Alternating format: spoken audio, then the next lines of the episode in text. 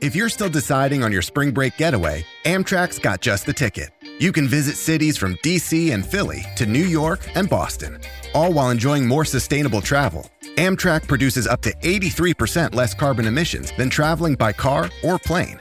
And did we mention the extra legroom and comfy seats? Book early and save at Amtrak.com. Click or tap the banner. Emissions comparisons vary depending on route and locomotive type. Restrictions may apply.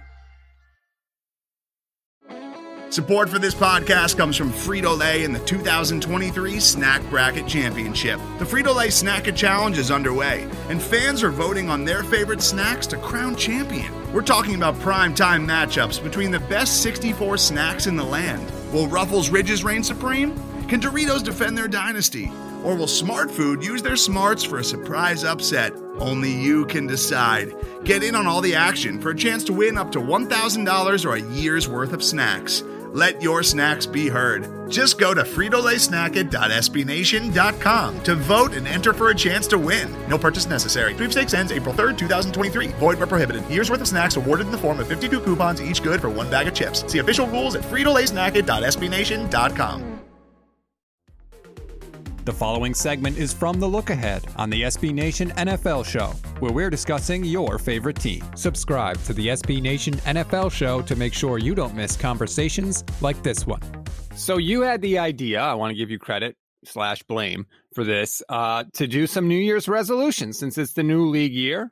I want to go to my first resolution now, and it's it's to stop doubting the free agent spenders because I was a guy who laughed at all these teams that spend all this money in free agency. And I was turned around on this because, and I, I don't want to take credit for this research. I didn't do it. I saw this from Louis Riddick on Twitter. Do you know, RJ, that the top five quote unquote winners of free agency, the teams that spent the most money in free agency, improved the following season by an average of five wins? So you go back the Dolphins last year improved by five wins. They spent the most in free agency. 2019, it was the Jets. They improved by three wins. 2018, it was the Bears. They improved by seven wins. Playoff team. 2017 was the Jags, also seven win improvement. And in 2016, it was the Giants, a five year improvement. So I'm going to stop laughing at these teams because it does seemingly work. And this year, it looks like it's going to be the Patriots, by the way, who have added a ton. And I'm not going to doubt them anymore. My resolution is to be nicer to the big spenders in free agency. And I think New England's going to come roaring back in 2021. So I'll go ahead and tie my second friend into this because it just works. So good job by you. Not, stats has not seen my list like he saw the stat sheets on College Game Day. Big time guy over here.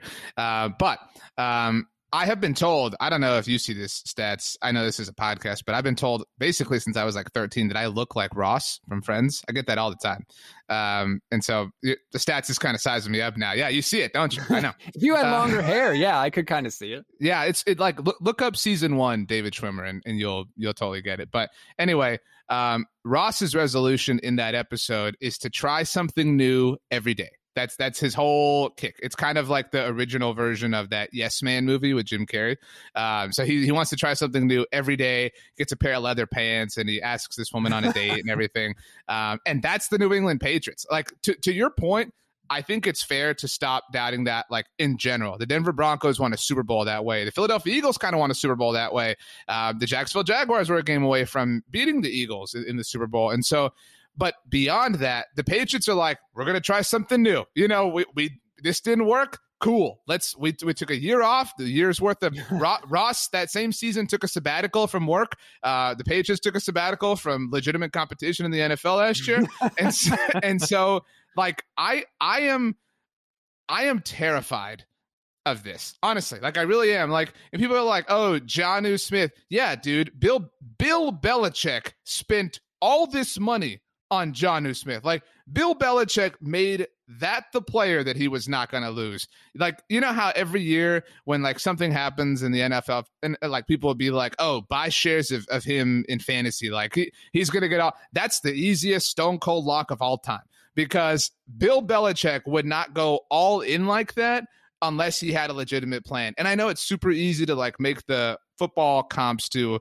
Gronk and Aaron Hernandez. But I loved when you guys said Tom Curran on, and, and, and it was like, oh yeah, well they didn't sign Hunter Henry. That was so awesome. And then like then it happened.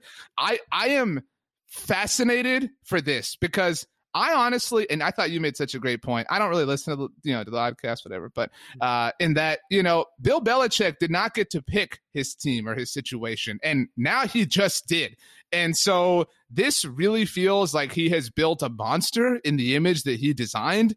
And I, I, I'm, I think that Cam is kind of low key, like whatever the odds are for Cam Newton for MVP right now. I think they're worth it. I think they're worth a flyer just just because I think we have poked the bear. The Patriots are like water. Whatever they need to be to fill the shape of the container that they're in, that's what they do. They don't usually spend in free agency. Their roster was as bad as it's been in 20 years last year. So what do they do? They go out and they start spending like drunken sailors. And that's what they're doing. And I kind of I I think I understand the vision here.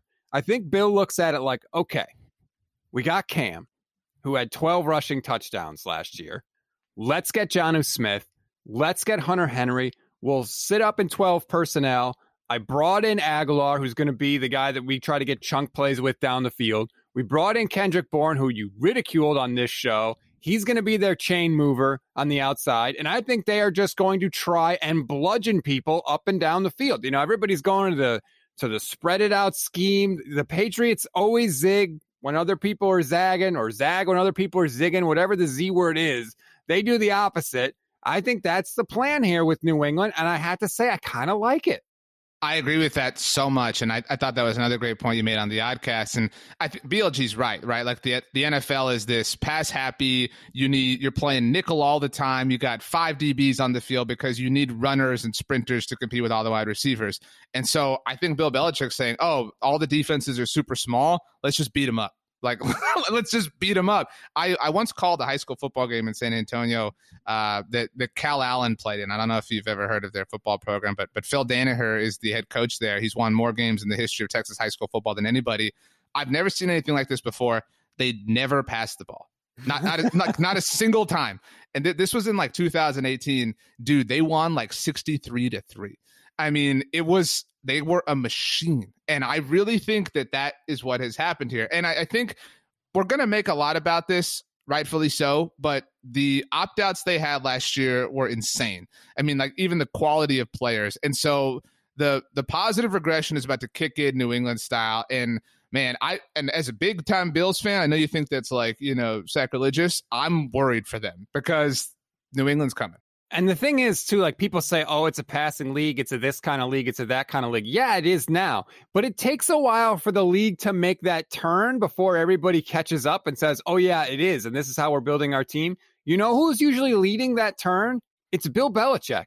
He was the guy going to Oregon to watch Chip Kelly to see right. how they do the hurry up offense. And he's the one that brought it in. Well, he and Brady, of course, brought it into the NFL to do that. He's the one that went to study the pistol formation. Like he's always ahead of the trend. And I wonder if he has seen the NFL make the turn. And so now he's going to go back to the old school, grind you into the dirt. I mean, don't forget who Bill Belichick is, right? He's a Parcells guy. Parcells was a grinded it, a grinded out kind of a coach. I wouldn't be stunned if Bill says, "Let's let's give this a shot and let's show these dudes I know how to play ball." You can hear the rest of this conversation by subscribing to the SB Nation NFL show wherever you get your podcasts.